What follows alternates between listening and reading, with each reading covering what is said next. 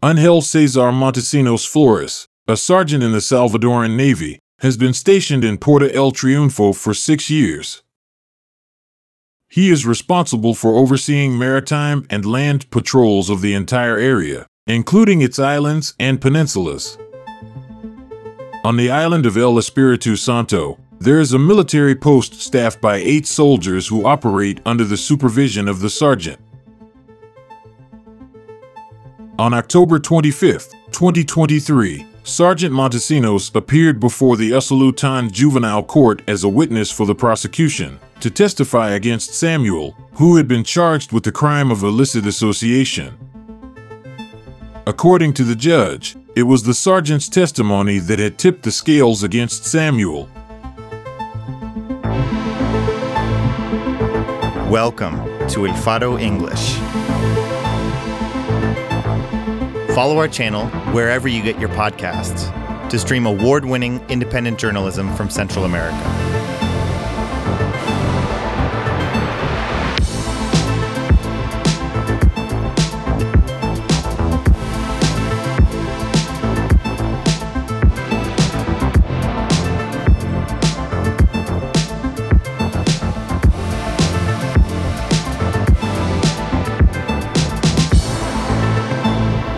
Today is December 13th, 2023. In this occasion, we share with you a chronicle by Carlos Martinez. Espiritu Santo Island Against the Sergeant, published in elfaro.net in its English edition.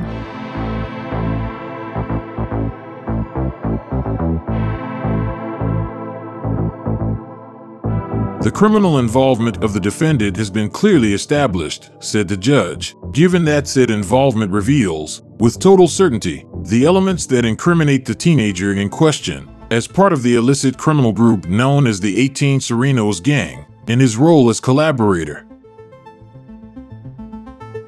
And in that moment, in that courtroom in Usulután, had the judge had a gavel, he would have sealed his decision with a solemn strike upon announcing that Samuel would spend the next 10 years in prison.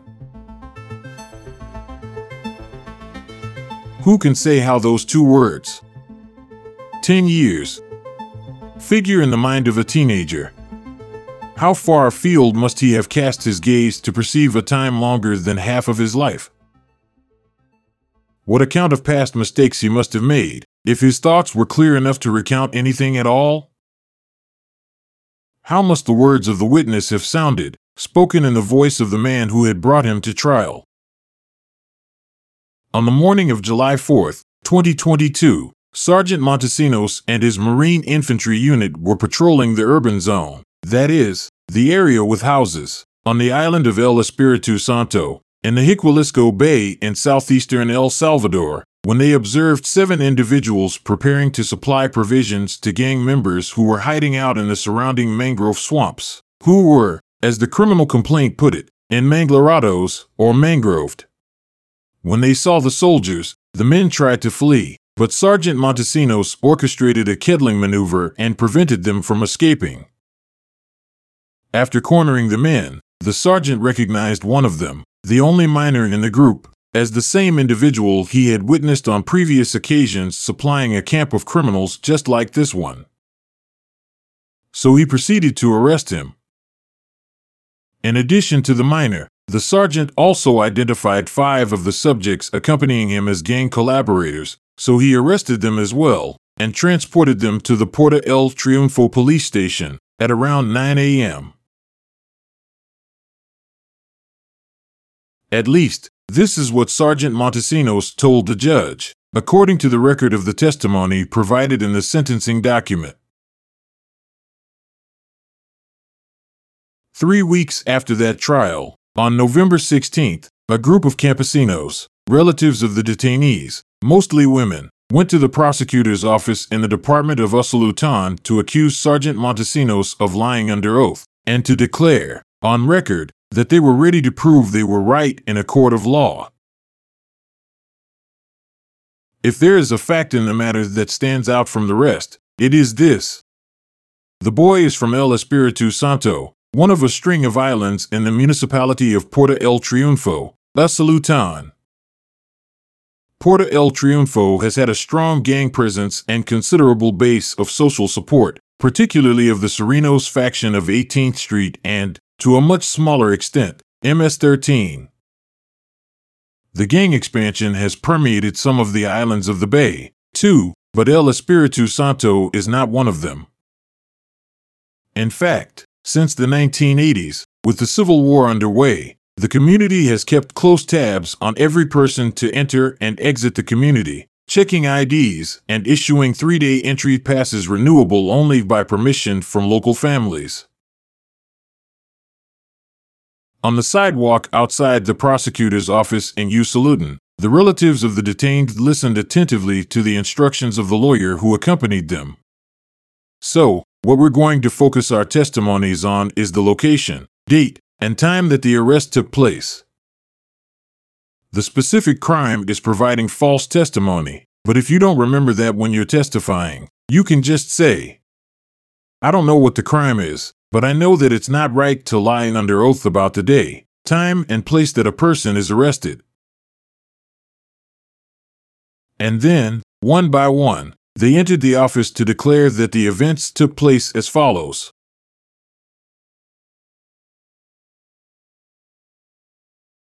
Alexis.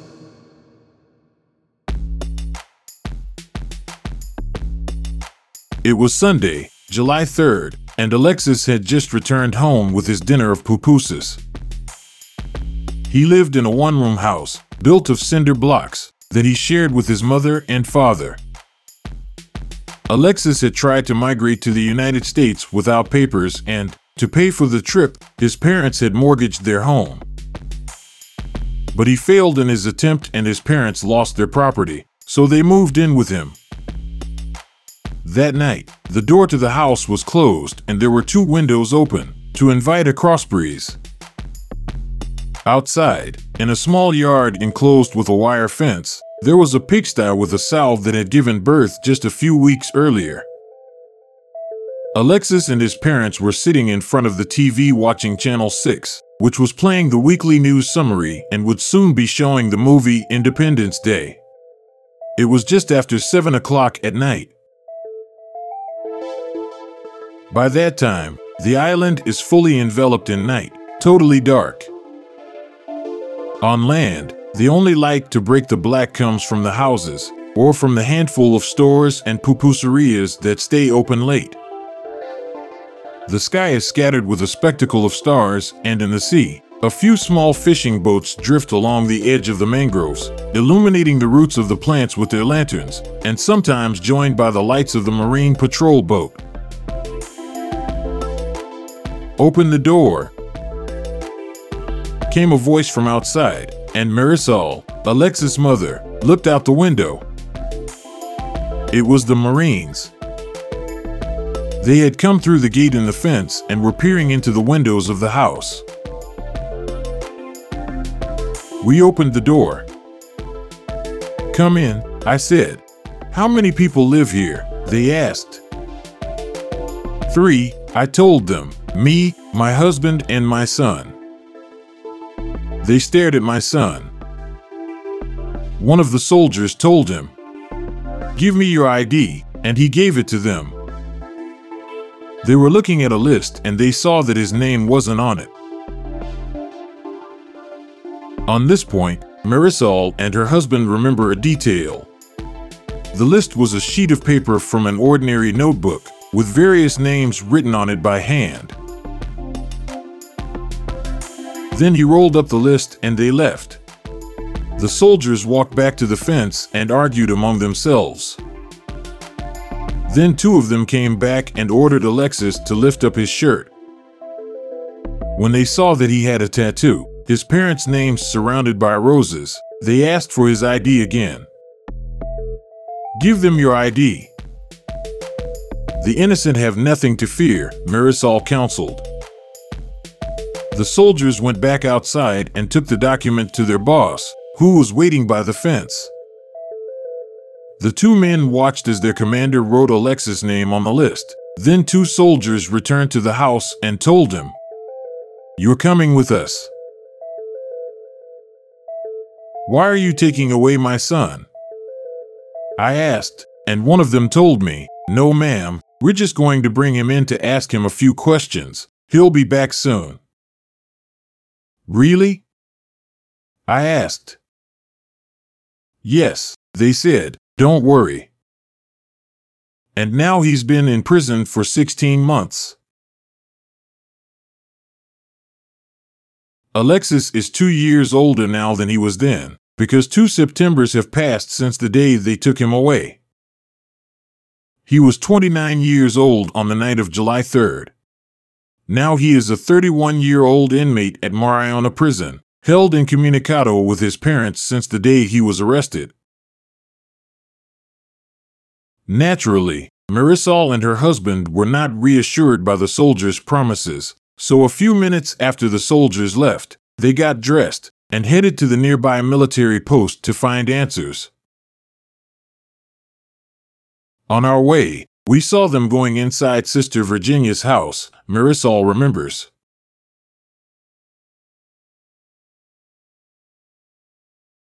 Samuel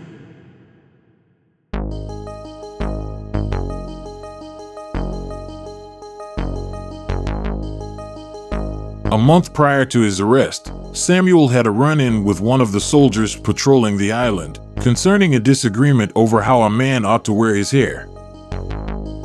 Or, to put it another way, the soldier believed the boy's haircut was not befitting good, honest men, so he forced Samuel to his knees in front of the island school. The place the soldier chose to teach the teenager a lesson was itself part of the humiliation. It is impossible to enter El Espiritu Santo without passing by the school. Moreover, the incident took place at the foot of a massive ceibo tree, so majestic that it attracts the otherwise spotty cell signal that flitters around the island like an elusive mosquito. So that someone is almost always sitting at the base of the tree checking their phone. In other words, that day's punishment was carried out in full view of whoever wanted to see it. Grabbing him by his hair with one hand, the soldier unholstered his military knife, a yatagan, and not so much cut the boy's hair as amputated it, slicing and hacking it off to teach him a lesson in the proper habits of good men. Samuel came home that day, seeking sanctuary with his mother, with his hair mutilated and the humiliation still fresh on his face. He came home with his hair all hacked to pieces, recalls Virginia, his mother. Samuel's house is built from coconut palm branches. Mature palms are stripped of their leaves and the woody veins are left to cure, to be used in construction.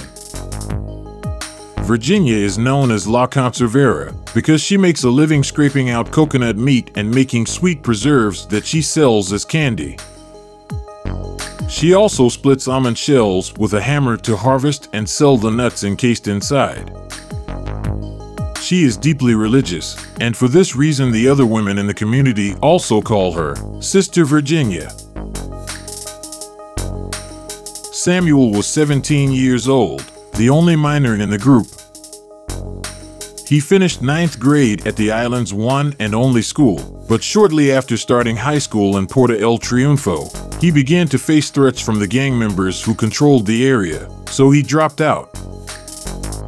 It was only recently that his mother had allowed him to start working in the one tourist hostel on the island as a kitchen assistant. On Sunday, July 3rd, his boss at the hostel let the staff go home early, around 5 p.m., due to a lack of customers. The boss confirmed this and remembered that he had told Samuel to take a moto taxi to go drop some things off for him. After finishing his work, Samuel went to buy some pupusas and then headed home. Around 7:30 that night, soldiers showed up to his house and ordered all the men outside without explanation. Samuel, his father, his brother, and a brother-in-law who had stopped by for a visit all obediently, lined up and faced the soldiers, who went through their identity documents one by one, until they reached Samuel, who didn't have documents because he was a minor. They demanded his minor ID card, which Virginia ran inside to grab and brought back out to the soldiers. Then they asked him to hand over his phone and took the boy inside to get it. You're coming with us, they told him, and took him back out of the house wearing just his underwear, until his sister, after asking permission, put a shirt on him.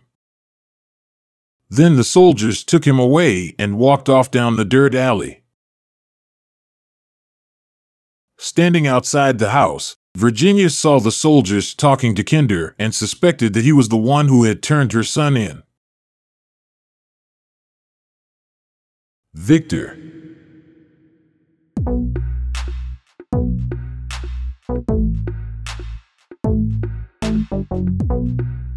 Kinder's name is not Kinder, or it is, depending on which country he is in. He was born in Guatemala and his birth was registered under that name. But when his mother went to file his paperwork in her home country of El Salvador, the official told her that the name Kinder was not permitted. So in his mother's country, his name is Kareem. The soldiers showed up at his house just after 7 p.m. on Sunday, July 3rd.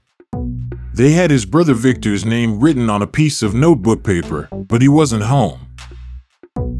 After checking the documents of all the men in the house, the soldiers ordered Kareem to accompany them to go look for his brother. Kareem argued with them as long as he could, but they eventually forced him to leave. No sooner had they stepped foot on the street than Kareem saw another group of soldiers hauling away his neighbor, Samuel.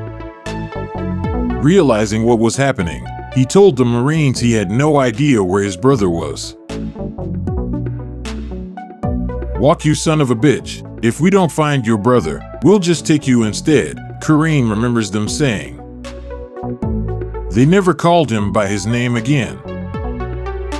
From that point on, they only addressed him as Son of a bitch. Kareem obeyed. The first place he could think to look was Don Chepe Ramirez's store, where his brother would probably be hanging out with his friend Jimmy, who everyone knows as El Tierno, and finishing off his last Sunday beer. So they went to the store, but Victor was not there. Then they went to the home of El Tierno, who was terrified to see the soldiers arrive, but Victor was not there either. As they were leaving El Tierno's, one of the shortest soldiers in the bunch hit Kareem in the chest with his open palm, a technique used by the military called a pechada, and threatened him again, thinking that Kareem was running them in circles to avoid turning his brother in.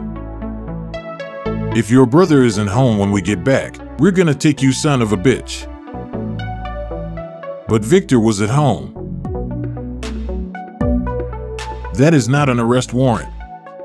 It doesn't have the seal of a judge or a prosecutor, the brother's stepfather, who had served in the military, told the soldiers. But it didn't matter. They took Victor past the helpless eyes of his mother, his two brothers, his stepfather, his uncle, and his nephew. To this day, his mother does not know for sure where her son is being held. The authorities have told her that he is in Izalco prison, but the name on the lists displayed outside the facility only has the same first name and surname of her son, with a second surname that is not his.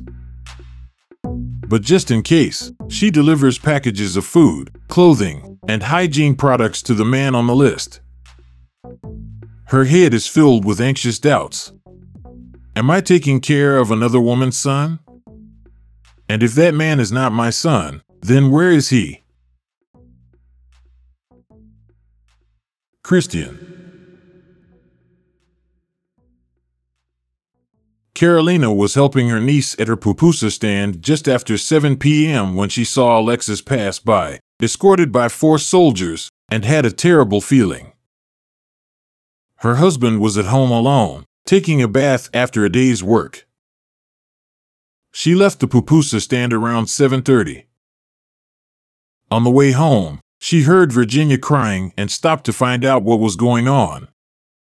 They took Samuel, Virginia told her, crying. After a brief chat, Carolina hurried home, watching the streets to avoid running into the soldiers. When she got there, she saw the Navy knocking on a neighbor's door. It was about 8 p.m. My husband was about to sit down to eat, and I yelled to him, Open up, open up. The soldiers are at Antonina's place. You're crazy, he said. Open up, I told him. He came out and opened the gate. We went back in and locked the gate behind us. Once we were inside, he asked, Do you want something to eat? But I was so scared I wasn't hungry anymore, and he was just sitting there, calmly eating his dinner. Pull yourself together, he told me. The innocent have nothing to fear. That's what he told me. Christian, I said, you'd better go get your ID just in case and I turned off the outside light and we stayed inside, with the lights on. After a while, we saw the flashlights outside. Be quiet, I told Christian. Suddenly, without making any other noise, they were at the door, knocking. They had jumped the fence. Wait, don't open the door, he told me. Let them knock three times. They knocked again and he opened the door. There were two soldiers already inside the courtyard. What's your name? One of them asked him. And he gave the agent his name. I need you to come with me, he said. And they took him away. Carolina ran to her brother in law's house. What do you want me to do? he told her. If I go, they'll just take me, too. So she went to the soldier's post where her husband, Alexis, Samuel, and Victor were being detained. That was when she saw Colleen, alone and on his own two feet, walking toward the outpost to present himself to the soldiers. Colleen.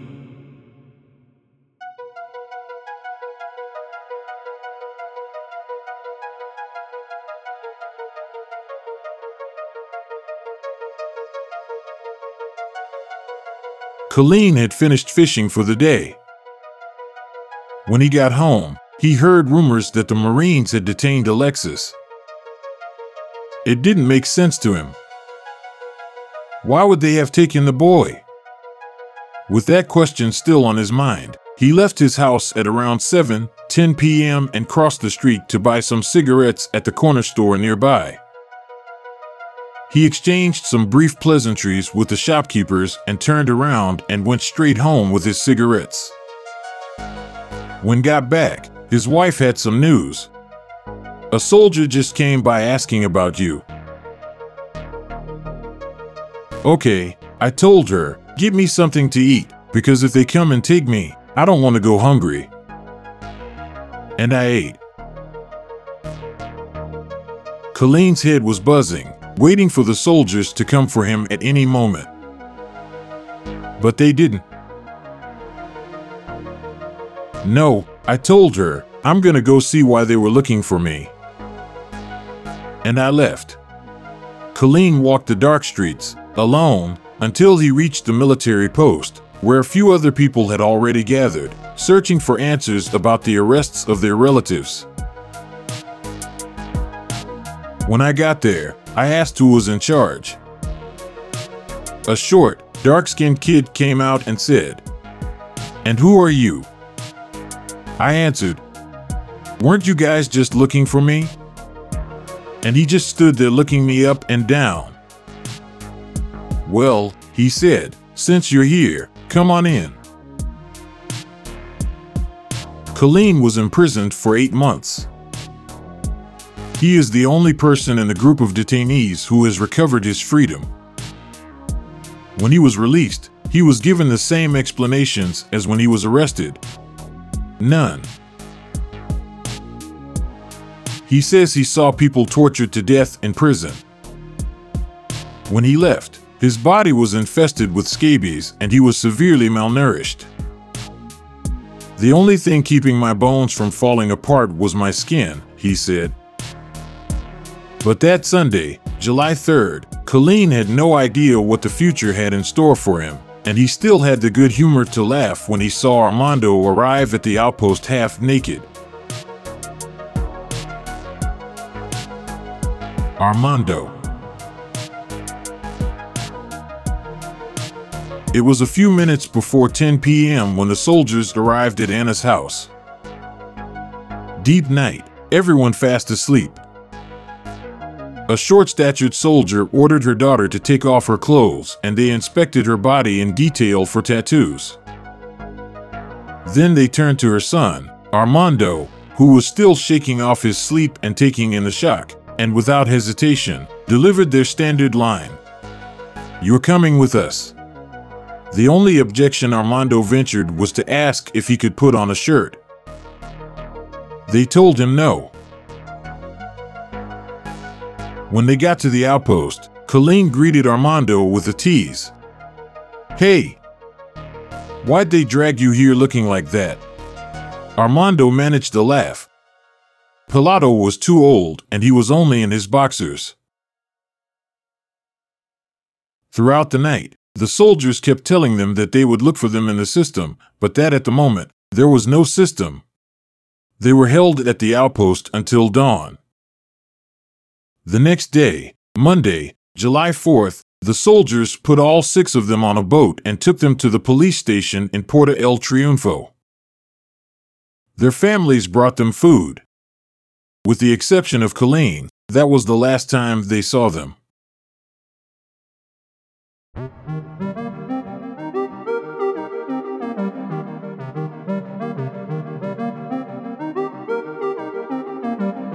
Angel Cesar Montesinos Flores, a sergeant in the Salvadoran Navy, has been stationed in Puerto El Triunfo for six years.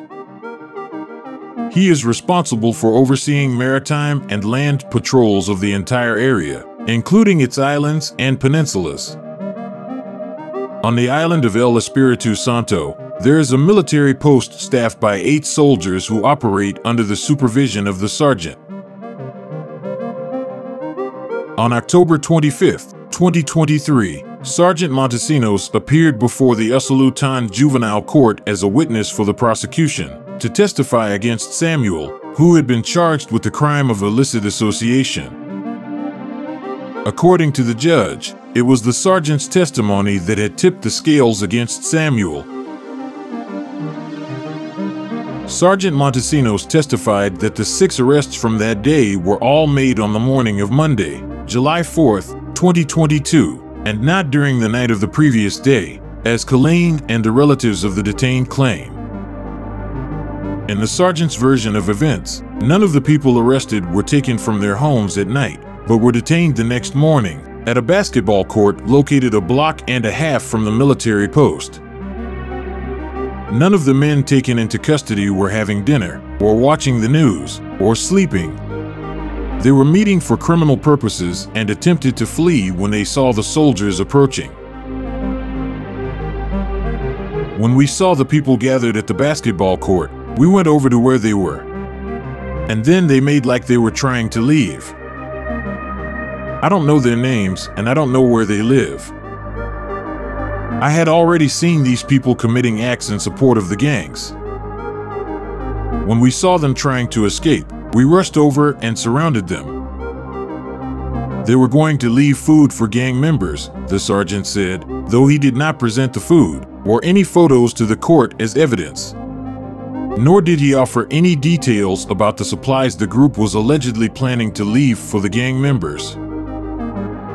The indictment, however, states that the men were arrested in flagrante delicto, that is, in the act. The sergeant said he had been following Samuel for months, ever since the day. He doesn't remember which day of the month. He doesn't remember which month. That he witnessed the boy, with his own eyes, resupplying a gang camp. One time, the miner arrived by boat.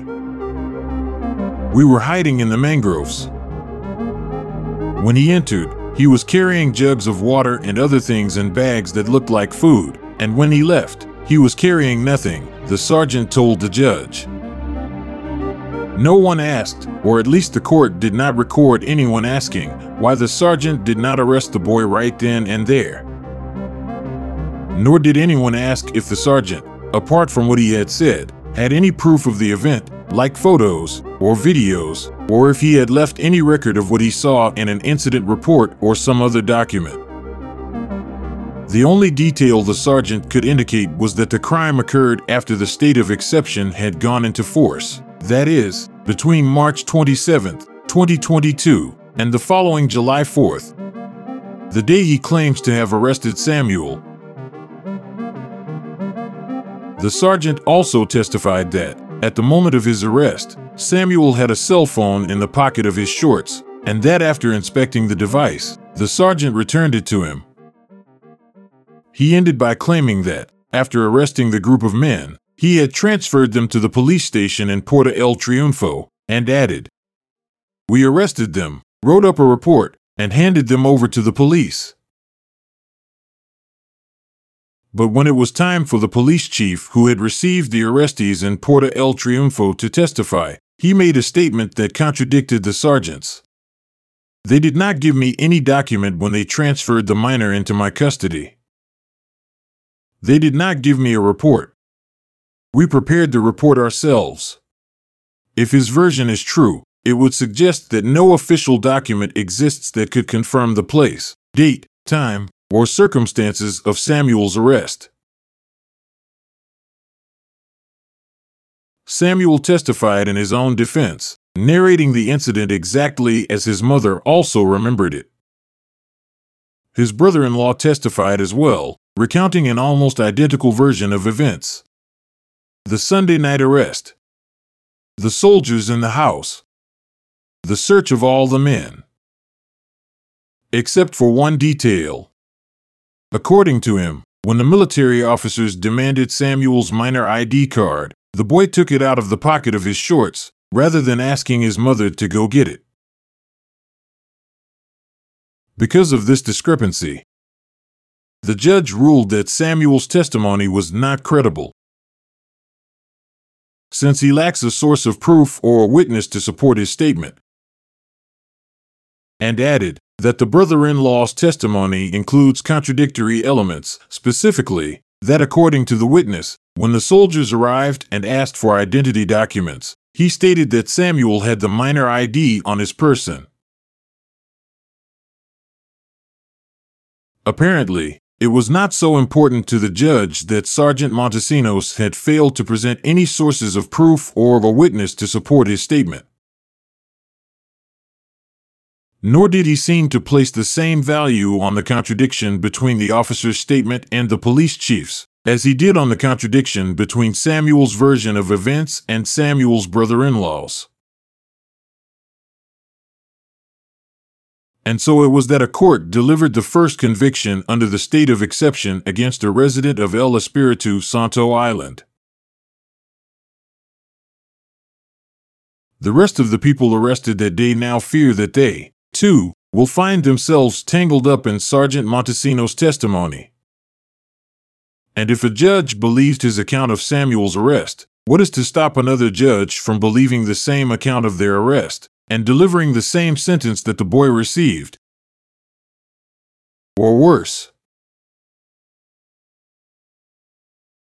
Ten years in prison is more than half of Samuel's life. He is now 18 years old. Recently, one of his sisters recognized the soldier who had hacked off his hair with a yatagan. She saw him in a photograph published in La Prensa one of five soldiers accused of raping a 13 year old girl in the canton of Meseta.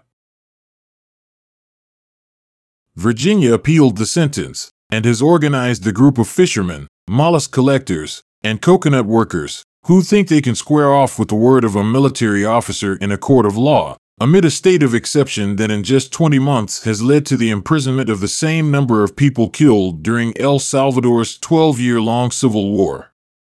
75,000. What they are attempting is no small feat. In fact, their efforts have no known precedent under the state of exception. Perhaps this is because their pursuit contravenes one of the core procedural foundations of the exception regime. That a judge believes a soldier.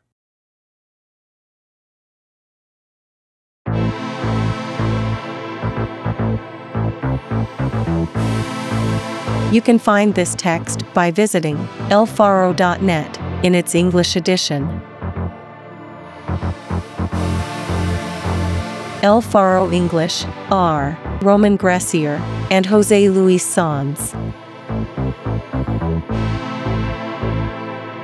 Photos by Carlos Barrera. Production and music by Omnion.